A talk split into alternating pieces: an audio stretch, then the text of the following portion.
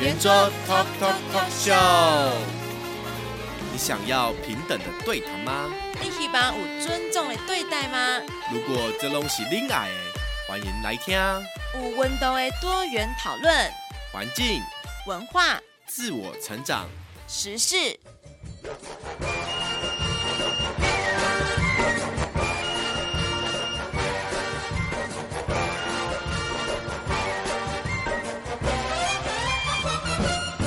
圆桌 Talk Talk Talk Show。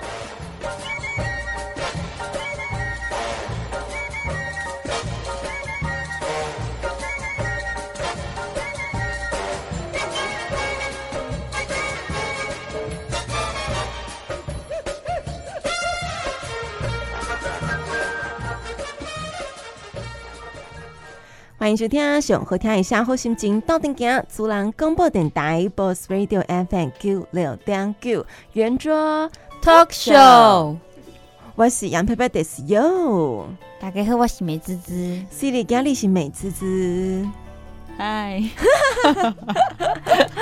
因为这通常就是如果是美滋滋出现，代表要讲一下没人笑体体体多位啊。哦，反正是顾女儿啦，就是说她因为她现在 baby 很小嘛，然后就因为最近应该是我觉得天气骤冷的关系，嗯，熊熊修令啊，然后小孩子不会康，就比较常破飞，对啊，所以大家还是要注意保暖。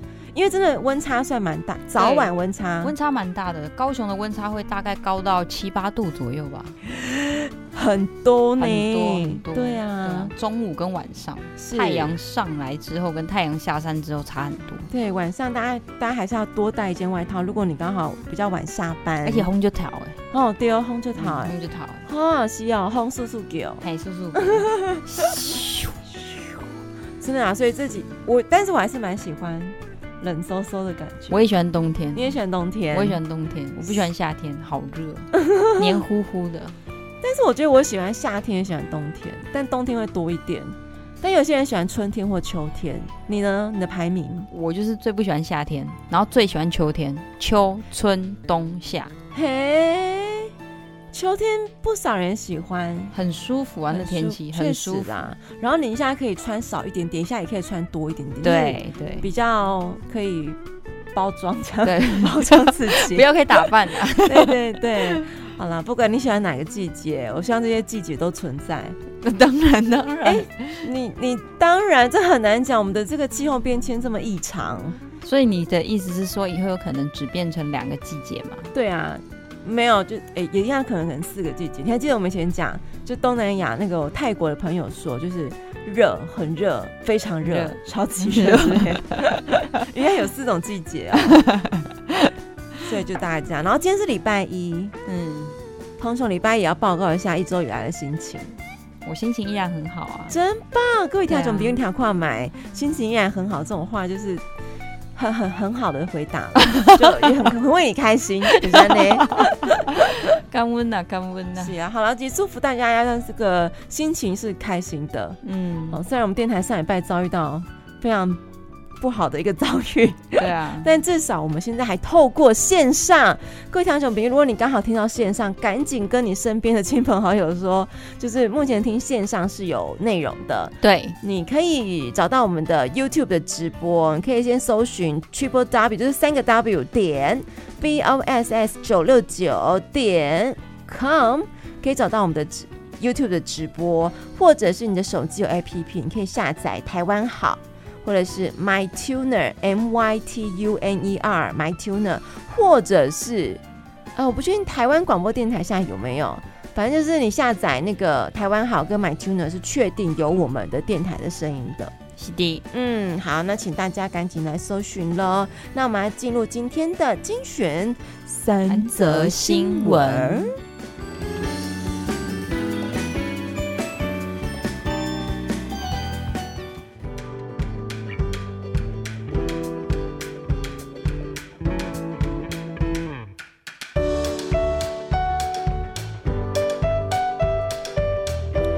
的，今天为大家精选了三则新闻，其中第一则一定要大家来聊，听到就是 今天在桃园那一所某医院，因为不能曝光他的名字嘛，嗯、某医院。但现在知道是桃园了。对对对，哎、欸，我之前好像他到底桃园还是台北？桃园还是台北？OK，反正这个就是布利的桃园医院有群聚感染，今天又有多增加一名同医院的护理师染疫了。那现在目前是八六三号。编号八六三，对，编号八六三，跟之前的八三八、按八三八这些人都是同医院的。那据说他们是没有在同一个那个单，就是单位服务，单位服务，对，科里服务，对。然后他们也都还是传染了，没错。然后他们也进出不同的那个病病房，病房，对，所以接触不同的区域，嗯，所以就 combo 对啊。所以明天我们在呗又搁下面新闻啊。那这个部分就是今天增加了一个护理师，那大家开始很紧张，那大家要不要封院啊？在考虑啊？那目前是没有啦。嗯，对，咱们的陈时中部长说还不至于，先不用封院，但是目前他们的措施是只只出不进，嗯，只出不进，嗯，就所有的病患都已经不不能再进入到这家医院。那所以桃园的人都知道啊。应该吧，这不是应该全台湾都知道了吧？那桃园的人会跟我们讲吗？我会说我们不晓得哪一间医院呢、啊，因为我不小心经过怎么办？反正就是这个情况，就是他只能出不能进了。嗯嗯，然后另外台大医院算是因为这样的情况第一个来呃开第一枪，就是他们现在开始是公布说最新这个探病的规范，除了限制探病的时间之外，也严格控管探病的人数。因为其实其他医院在之前比较紧张的时刻是有控管进出人数，也都要。实名制，实名制，现在很多，现在进出很多公共场所都要实名制，啊，对，实名制，然后量体温，进出图书馆也是啊，就所有，尤其是公家单位，这个这个状况是蛮执行的蛮彻底的。对，那台大医院算是呃医院当中呢，就直接就是限制探病的时间，还有严格控管探病人的人数。那探病的前一天晚上十二点前，必须要先到。哎、欸，台大医院官网预约哦，所以要上官网预约才能才能够去探病。没错没错，隔天还，还是要呼吁大家啦，就是尽量避免进出医院呢哎、嗯欸，对，还是对啊。如果非必要就嗯，可以用网络的方式嘛，打打电话呀、啊，让他看到视讯，看到脸。对啊，如果你真的需要探访的亲友的话，好，那那也只能就祝福大家不要生病了。对，祝福大家。那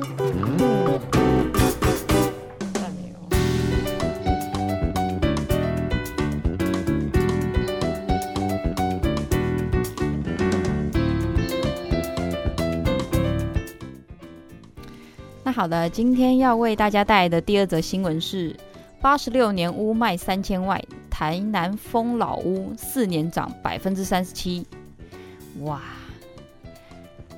不知道杨飘飘，你跟我去过台南？一定有的吧？谁没去过台南啊？也是，对啊。那你去台南，你都是去玩还是吃小吃吧？找人啊，有事情。嗯，你对台南的印象是什么？古都，就是路小小的，其实就是街道小小的。对，他们的路，因为毕竟是比较早开发的一个区域，所以他们的路其实蛮小条。然后通常都是比较像，不像像高雄路比较大条，就会有。呃，同个方向或者双向，对，不是双向就是双条，双条啦，嗯，双车道，双车说双车道，但他们大部分就是单向比较多嘛。是，对啊，那其实就是台南房台南房屋集团趋势中心统计呢，六都屋龄三十年的以上的老屋，四年来房价变化，台南上涨了百分之三十七，台中上涨了百分之二十三，占据第二，高雄上涨了百分之十九，排名第三，再来就是桃园、嗯、台北、新北。也各有百分之九点四、百分之六点三跟百分之一的涨幅。然后台，然后台湾房屋集团趋势中心执行长张旭兰就表示呢，危老重建虽然需要百分之百的同意，但是没有最小基地面积的限制，审议流程简便，再加上十成容积奖励，从二零一七年政策上路至二零二零年年底为止。累计已获准了一千两百三十六案，热、嗯、度远远高过都更，嗯，有没有很惊人？有这件事情，我上一报好像也有滑到，就是尤其是在呃台南那个台积电要进驻的时候在对，穷穷忘记这名字，就是呃比较靠近南科新化吗？善化，善化，对，善化是善化。哦，房地产涨非常高。话说我有两个同学就住在善化，吓死我！我想说，话说我我美滋滋在那边也投资两栋房地产，眼睛都大。我有，我嘛有这样希望啊。那你同学在那边怎么样？自产是不是？他们对他们就是土生土长善化，他们一个住村头，一个住村尾。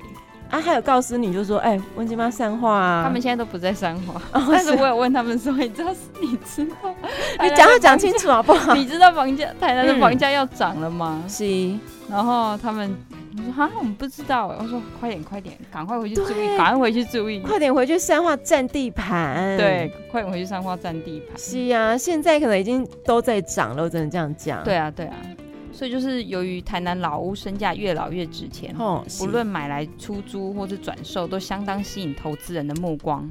像位于神农街的一栋八十六年的老屋，就曾经以三千万总价转交转租为文创商店。嗯，还有台南知名的百年酒楼啊，宝美楼。嗯，二零二零年有知名连锁咖啡业者进驻展店，将老屋活化，重现风华。更借由老屋魅力，成功打响品牌知名度，带入庞大的商机。因此，将老屋作为商业用途呢，能够创造更大的效益，也让台南老屋身价跟着水涨船高。City，老屋万岁！老屋万岁！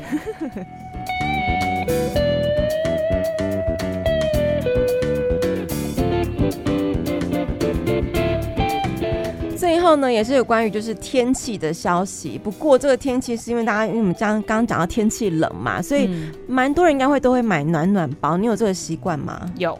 哎、欸，我也会买暖暖包，就是里面有那个很像活性炭是瓷的那个东西。对，就是对，就是有点像粉的那个东西，然后把它搓热。对，搓热。哎、欸，但是我有听到，就是我有看说明，就是其实你不用搓，哎，有的说不用搓，有的说要搓，就看你买的是哪一种。哦，不同不同版本。对，因为有的他会说，哎、欸，要搓一下，有的说不用搓就会自动发热。哦、oh，所以不不一定。OK，所以不能以以平衡，因为我看到的报道讲说，那个暖暖包不用搓，你搓了反而会造成什么样什么样什么之类的。是啊，我的个人经验是我有买过上面明确标示要搓，OK，跟上面明确标示不要搓的。哦，所以还是要看一下标示说明，才能真正是使用到暖暖包到位。没错，所以就是因为天气冷，大家时不时会给他买暖暖包，嗯，没想到就引起这个暖暖包之乱了。暖暖包之乱就是缺货。我真的是亲身经历。刚刚在上节目前，我也跟美滋滋讲到，上个礼拜我就去了 Seven，然后一进去就看到一个像是妈妈的女妇人，她就跟店员说：“哎、欸，你们现在还有几包暖暖包啊？”然后店员就回答他几包，他说：“那那我全部都买了，我全部都买了。”这种疯狂。对，就就在 Seven。因为我个人认知，Seven 的价价位应该会稍微高一些些，但那个妈妈就是，我觉得可能疯狂的囤了货。对，我觉得可能因为是暖暖包之乱，她可能跑了好几个地方都没有 暖暖包，都没有买，都买不到，然后她又急需，是想说先先囤了再说。嗯，所以呀、啊，因为大家使用暖暖包，然后有囤货，但是当大家使用过后，你会怎么样来处理暖暖包呢？哎呀，我倒是没想过这个问题，我通常都是丢进垃圾桶。对，因为你就觉得它是一个应该是垃圾，一般一般垃圾。对，对我也是，但是你就觉得它里面东西怪怪的，所以我当我丢的时候，我会觉得很不好意思。哦，你不想说它会不会有回收的一个可能性？对呀、啊，因为确实很多人就像我们一样，会把暖暖包直接淡掉，然后就进入到一般垃圾的这个处理系统嘛。但是殊不知，它是属于不可燃烧废弃物。Oh my god！我不知道它爆炸了。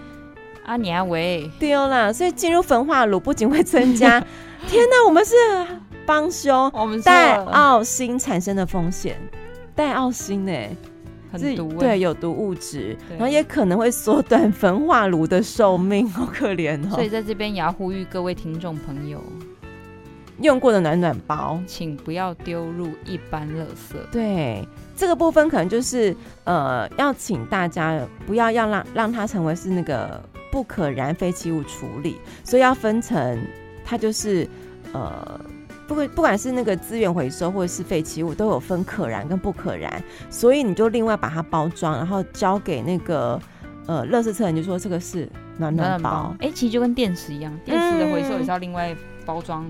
交给垃圾车的服务人员。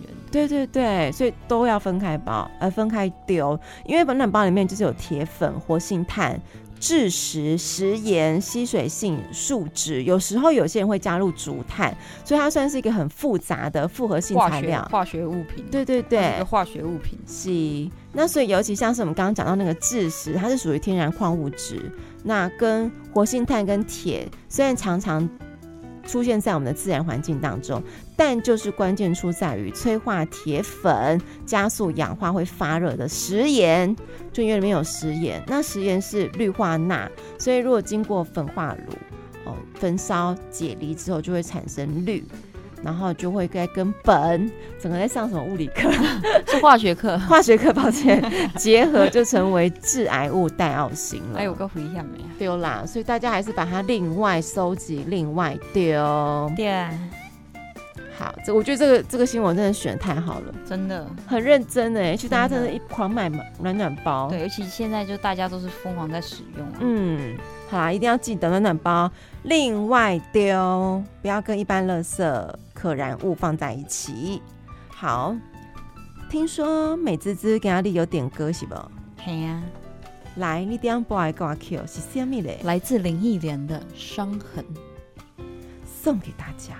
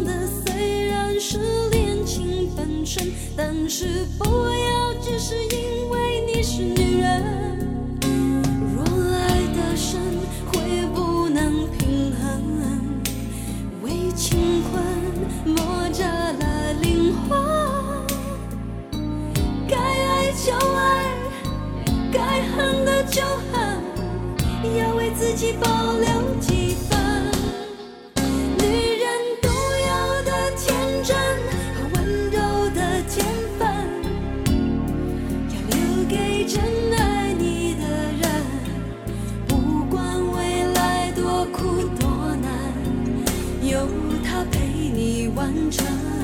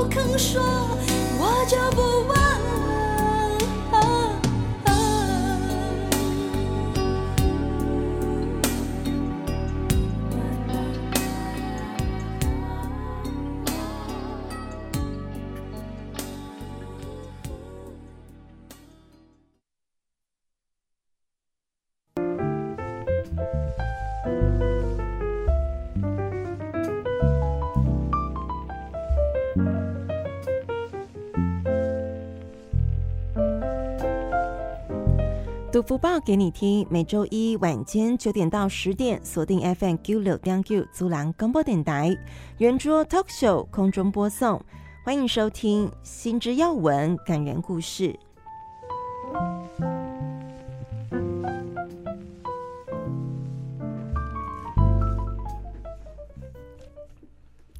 那今天为大家带来的第一则福报是：印尼开发食物庄园，提升农作产量。联合国粮食农组织示警，新冠疫情暴露了农业粮食系统的脆弱性，且可能引发经济衰退和社会动荡，呼吁各国全力因应。印尼政府也求助于基金工程和植物运送专家，推动大规模的食物庄园计划，避免粮食作物短缺。印尼总统佐拉威已指示政府机构。在北苏门答腊省和加里曼丹省建立大型的国家级食物庄园，预计开发七十七万公顷土地。他表示，这项计划的目标是提高粮食产量，并增加库存，降低对国外的依赖。这些地区的基础设施和道路会在短期内完工，让大型的现代农业机具能够运送至当地。科学家指出，食物庄园计划的重点之一是在不同农地上种植最适合的作物。该计划预定种植的作物包括水稻、马铃薯、玉米，所需农地各不相同。雪梨大学土壤科技学教授米纳斯尼表示，印尼一些地区的土壤由酸性泥灰岩形成，是火山喷发产生的硬化灰烬。营养成分不足，酸度很高。欲种植作物，必先改变这些土地的土质。一家小型咖啡农场的经理经理马纳鲁指出，当地农民会使用有机肥料，如动物的粪便，让土壤更肥沃。他说：“我们的祖先非常了解这一点。他们说，在农地饲养牲畜，能让收成更丰硕。”印尼农业部土地资源研究局则以科学方式协助农民，例如透过卫星影像分析各地区的土地，找出湖泊附近的低地，因为这些地区含有被冲刷而下沉的沉积物，土壤更肥沃。该机构指出，导入各种先进科技将可大幅提高生产力。他们也协助农民正确使用有机肥料，并辅导他们使用智慧耕耘机。并制定最适合的耕作方案。BBSD LP 也运用基因工程和植物运种技术，开发许多水稻品种。这些水稻的产量高，抗菌能力强，甚至能在泥灰土地上成长。在某些地区，水稻的产量可达每公顷五吨，不仅能成为印尼提供充裕的粮食。农民的收入也因此而改善。茂物农业大学的土壤生物科生物技术教授尚多沙表示，改善农地土壤和培育新品种作物是提高粮食产量的关键。除此之外，政府也需加强水资源的管理和耕作技术的提升。尚多沙说，印尼食物庄园计划的成败取决于科技。若能运用科技密切照顾，未来才能免于粮食短缺的问题。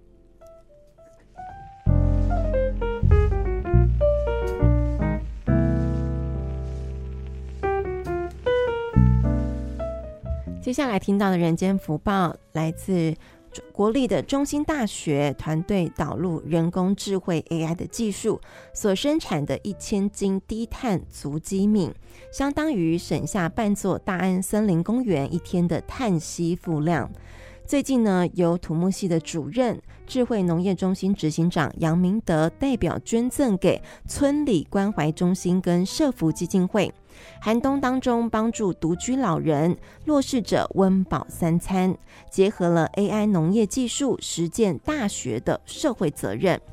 那么这个团队呢，以实践的精准农业为志业。根据多年来的整合人工智慧，还有永续农业的经验，致力来落实 AI 应用，而且来推广落地。那这一次呢，携手跟这个农业试验所赖明信研究员，还有雾峰农会稻作产销一班，导入了 AI 技术，在雾峰种植低碳足基米，生产的一千斤低碳米，捐赠给雾峰同龄社区的发展协会等等的单位哦。那这一次参与这样子的落地计划，许多在地的农夫哦表示，很多独居的老年人或者是弱势家庭由村里关怀中心供餐，那么呢，学校这样子的捐助新鲜白米来补给给村里的需求，很多的更棒的是呢，这是由无人机科技辅助生产的低碳足迹米，米质很优良，而且有友善环境，很值得大家来推广的。那目前水稻收割时呢，就是以经验为主，面对比较多变的气候，稻农的习惯抢收，收割机、烘干机常常需要赶工，消化同一时间采收大量的稻谷，那么抢收的这个谷粒呢，含水量就会比较高。青谷粒也比例的比较高，那么烘干时间就会拉长，米值也会比较差，让辛苦种植的稻谷没办法获得最好的效益。因此，透过这样子的智慧手机还有无人机拍摄稻田影像，经过 AI 辨识后，获取这个田区的稻谷含水量、分布大数据，以高效率、低成本还有大规模掌握田间资讯，也获得了陆空协作水稻最佳收获模式，荣获二零二零未来科技的最佳人气奖。因为呢，这个收割的湿谷需要烘干跟精炼才能够成为食用米。然而，湿谷含水量越高，烘干的成本就会越高，碳碳的排放量就会越高了。所以，透过这样的技术，能够呢掌握最佳的田间资讯。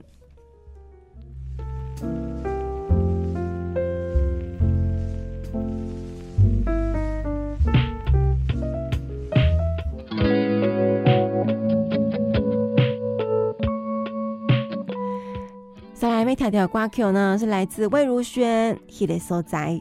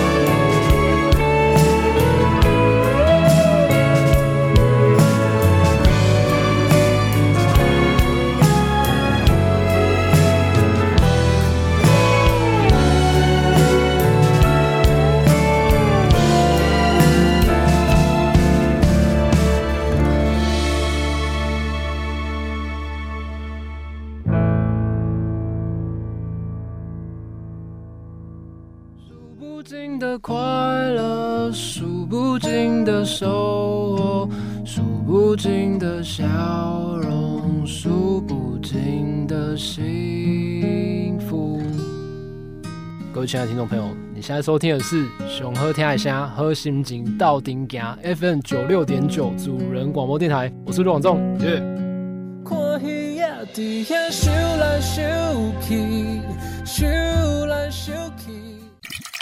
买啉茶就爱选择好茶，有保障的茶才会使啉茶啉出健康。主人广播电台为你介绍上好的活泉养生陈年老茶加蜜香红茶，佮加上活泉水壶，不管是要家己啉，也是要送礼，保证拢满意。今马买活泉养生陈年老茶，也是蜜香红茶，就送你活泉水壶。A 活泉系列茶壶，就送远红外线活泉能量球。麦哥丢毒啊！电话插卡：空七七七一空九六九空七七七一空九六九。听主人做家己的主人。对着我做伙收听 FM 九六点九主人广播电台，让你有好心情。大家好，我是张涵雅。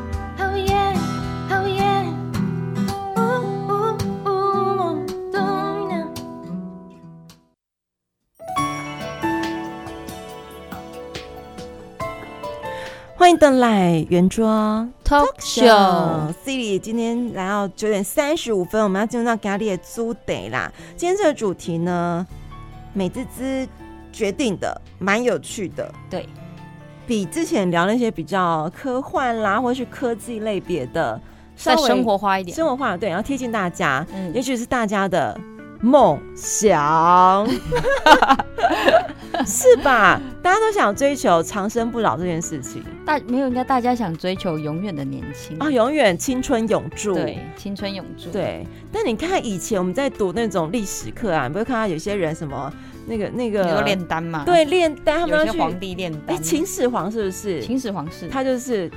找了各种偏方，唐朝有唐玄宗好像也有，我记得，哦、唐玄宗有迷恋生死不老这件事。对对对对对，有。对，所以你看这些掌权的人就不放手，不放手嘞，就跟现在习大一样嘛。点到习大，他不会听我们节目啦。习维尼，席维尼，维尼西，维尼西，维尼，反正就是这样子啊。所以今天我们要聊就是不老传说，对，不老传说。因为呢，在日本有个研究，他们透过老鼠实验，成功的消灭了老化细胞，就是说细胞不会衰老这件事情。对，嗯，然后呢，他们就确认说，这些受到试验的老鼠身体机能好像真的有改善呢，所以他们希望说，借此会应用在人类身上，也许有一天我可以改善我们人类的健康问题。对，那我们是延缓老化，延缓老化，因为它毕竟把那个老化细胞给推推掉。但是到底能不能真实的延缓老化，还需要点进一步的，还需要进一步的科学实证啊。对，因为毕竟还没有实验过嘛，嗯，还没有真的人体实验。对，而且老化也是分很多种嘛，嗯哼，生理上啊、心理上啊，都不赶快对吧？对啊，就是不管是因为年纪一岁一岁的成长，当然会让我们的身体的器官什么更加的长大。没有生理生理长大，它是有一个。我们大概是长到十六、十五、十六吧，或者是十八岁以前，uh 对，你的生理就是会成长到一个差不多的差不多的一个境界，你就不会再真的生理有什么成长了，它只会开始衰，它就走向衰老。啊，那么快？但是我听过那种二十几岁的人还在长高，还在长高，哎，那挺好的，啊，挺好。到底是吃什么啊？我们在，我马喜会长高，我马喜，哎，你现在想长高？我到我们去找一下偏方好了，拉筋拉筋，拉筋，还是人家拉骨拉骨。我有听拉这样，真的有效吗？不要到最后脊椎发炎还是什么 骨骨头发炎？我知道有人这样整骨，我知道是有人这样整，我知道有人整过骨之后是长高，就是有你有亲手真的实力就对了。对，但是我不知道本身你骨骼没有什么歪斜的问题啊，但是你去这样子拉，你还能不能够长高？哦，因为这就不你，你那朋友是因为本身骨骼有长得有歪斜，对对，就是有歪斜，就比如说骨盆歪啊或什么什么的。我好像脊整骨，我好像脊椎是有点侧弯哦。那你去拉拉，就可以拉了。哦耶！下次看到我就长高，零点五公，那只是你睡饱了，只是早上看到你跟晚上看到有差别。对。好啦，那等我我们真的有去帮我们揪团去整蛊，哦，我们就试试看，就要比照组对照组啊。对，也也是可以，也是可以。啊对，所以这个老化机制还很多是有待于这些科学家赶紧帮我们研究出来的。欸，那我们讲一下它到底怎么样把老化细胞拿掉的？它是它是一个延缓的作用嘛？那其实、嗯、其实它就是因为细胞，它是说老化的那个细胞呢叫做端粒。那端粒是属于染色体最末端的一个重复的序列哦，它可以对于保护基因组和 DNA 的末端有着很重要的作用，所以它其实就是说，你如果能够控制它那个长度端染色体端粒的那个长度呢，你就可以控制说可能它一个生物衰老的一个标志就对了。科学上是这么说啦。OK，控制那个。让细胞老化的端粒，对端粒，那个染色体的端粒，但是我们也不知道它到底长什么样。对呀、啊，就很像 米粒的感觉，假币也可以米粒啊。对，实际上长什么样我们也不知道啊。嗯，那其实像这个老鼠啊，要么用老鼠做实验嘛，他是说他让那个呃 GLSE 这种蛋白质没办法运作，对，它因为它是属于那个老化细胞一种，那老化细胞就会被消灭了。所以他就把抓来那个年纪大的老鼠进行实验，然后是说他会把那个老化细胞给抑制，因为它会不会消灭，我们真的不确定哦。但是它绝对是会抑制它，就是像你刚刚讲端粒，不要让它再成长或者改变这样子，不要再让它有细，因为细胞都是分裂的嘛。对，你知道吗？我以前上生物课，细胞都是分裂，是分裂以后生长嘛。嗯，那它就是让它停止可能分裂，然后让它就是保持可能，我猜想，我猜想。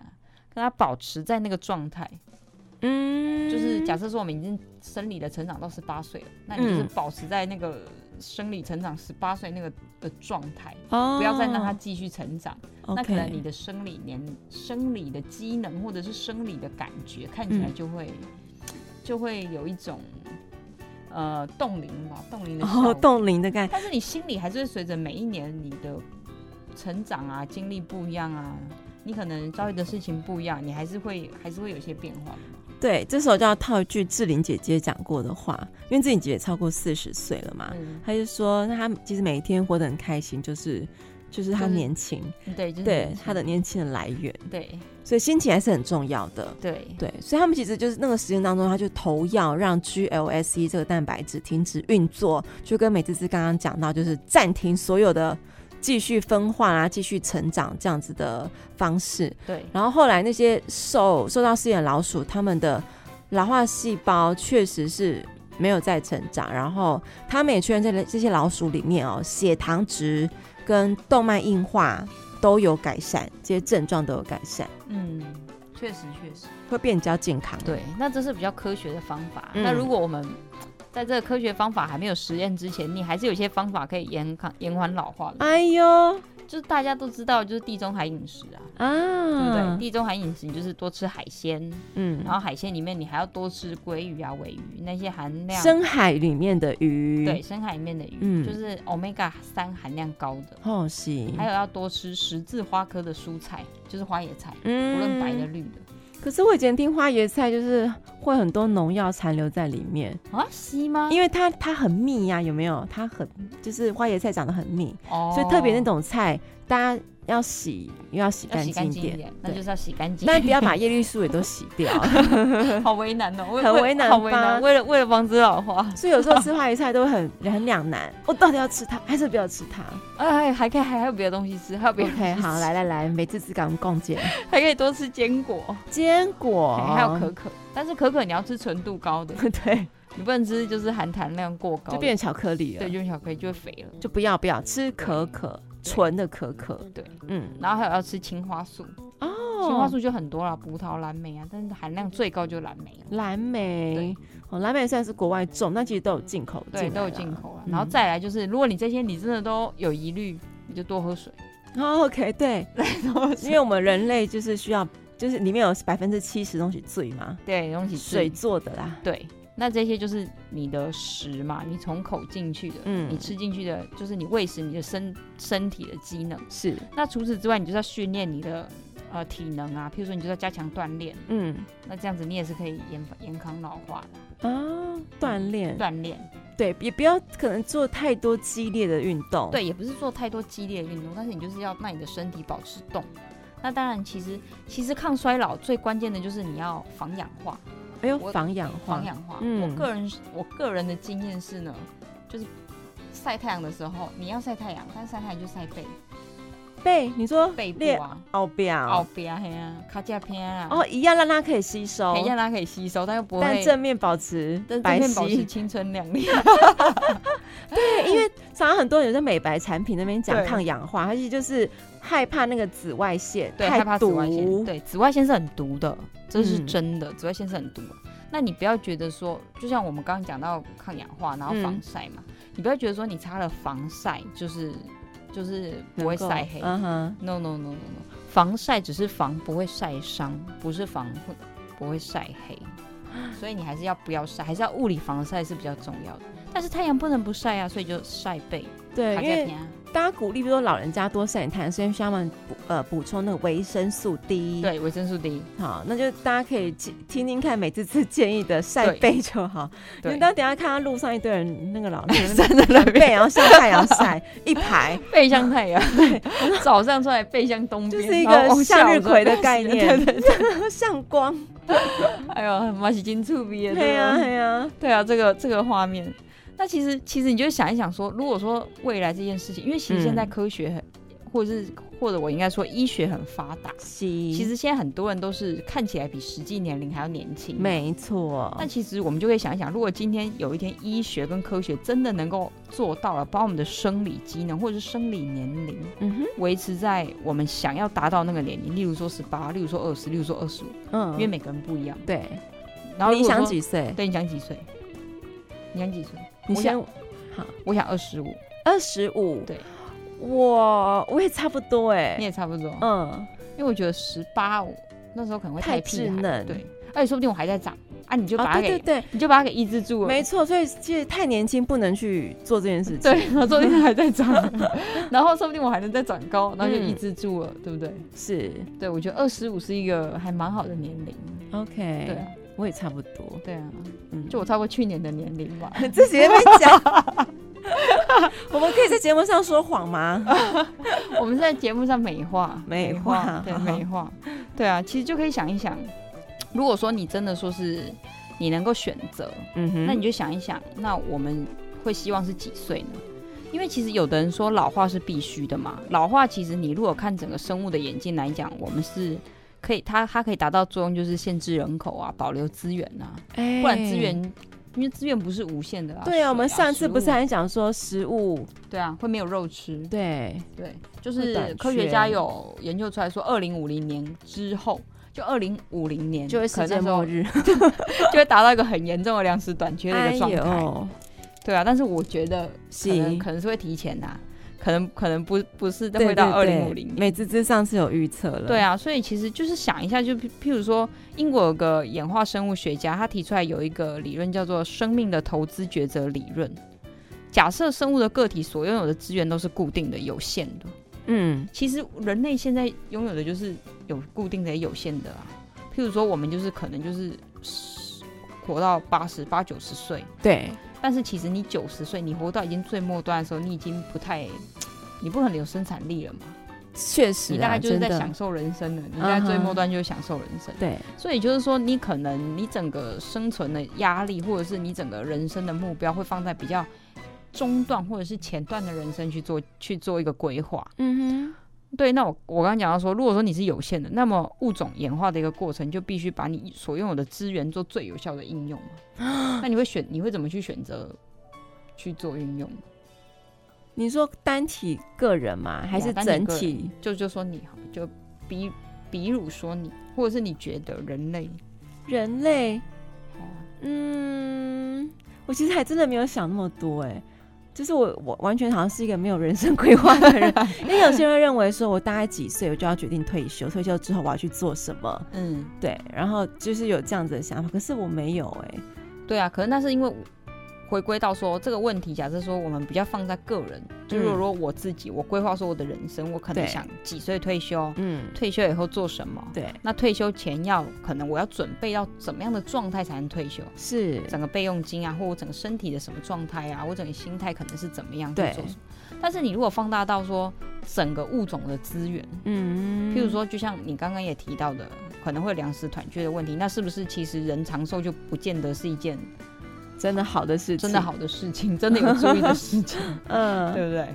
就会造成生存的竞争压力过大嘛？这确实，然后也真的消耗这个世界上的资源。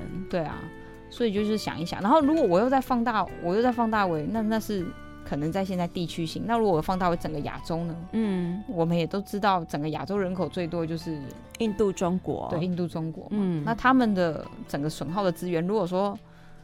整个都不平均了，可能甚至消耗到我们所需要的资源。那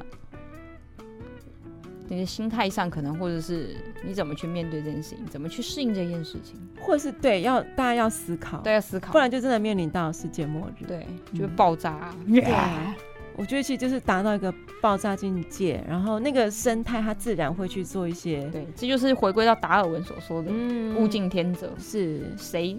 嘴巴动得快，手够长，它就有得吃。那个变成一个很鸡，会变成以前动物时代、啊，就是完全不文明了。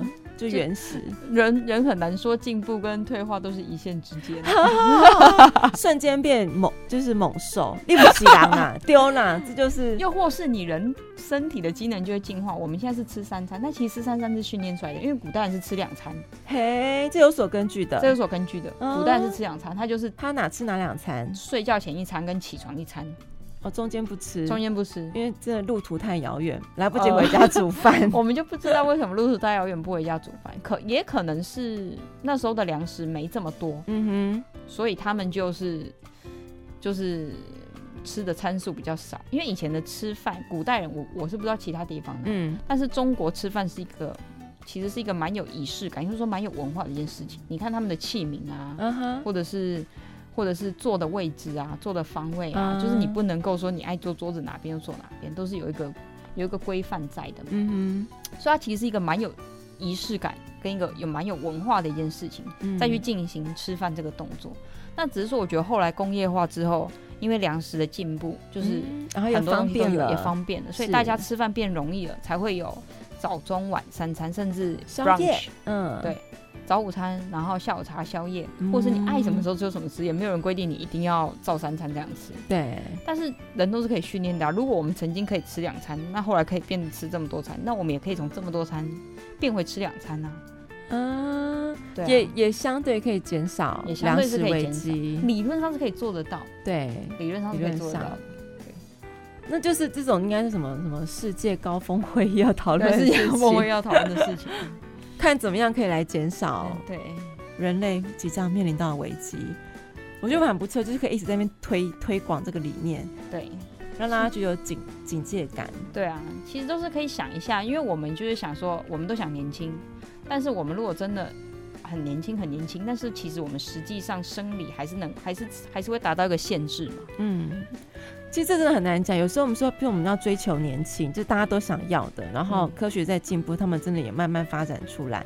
然后，但因为发现可能就有人讲说，这就是破坏原本生理的自然法则。对，自然法则。对，因为它人为干预的因素太多了。嗯，对，我们去抑制了基因的生长。对，呃，不好意思，是抑制了染色体的生长。嗯，对。但我们人类就很像那种植物啊，他们不是会变成。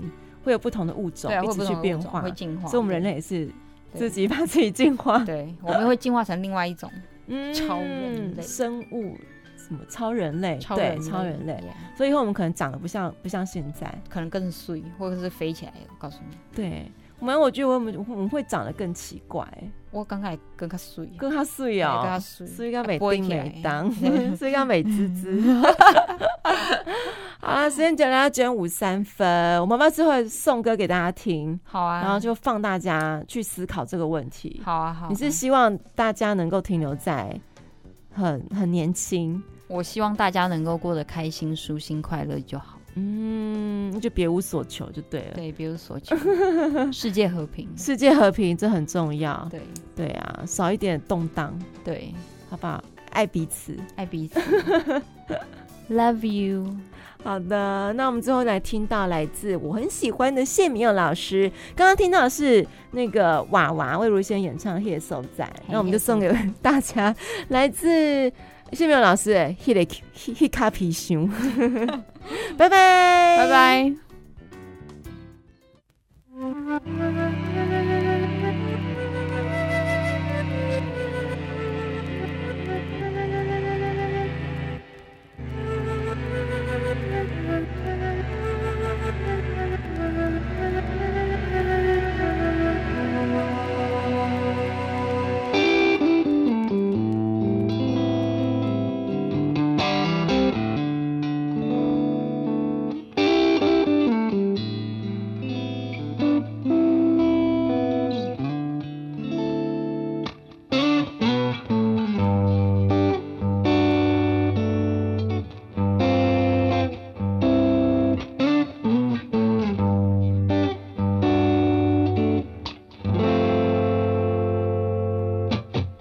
南西北，盘山倒海，只有梦中父母故乡。一个人在都市流浪，为前途背孤单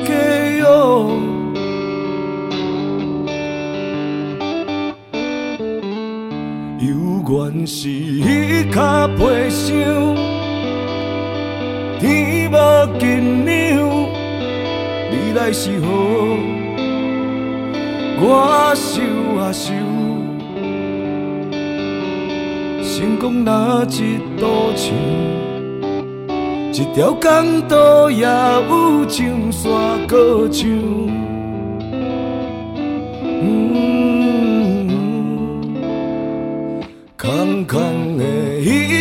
皮箱，我毋这样爱人啊，时间不让，当时我彼卡皮箱，甜甜那梦一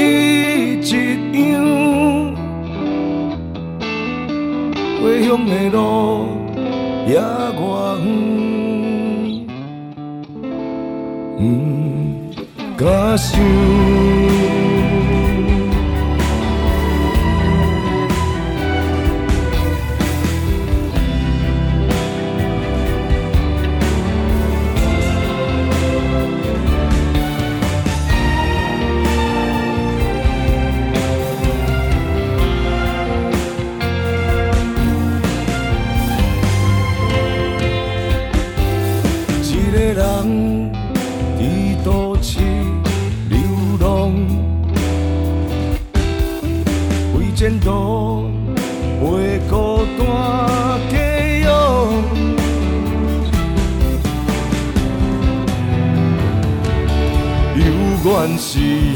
彼卡皮箱，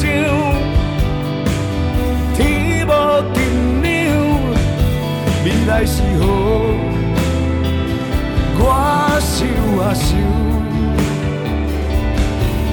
成功哪一堵墙，一条港岛也有青山歌唱。啊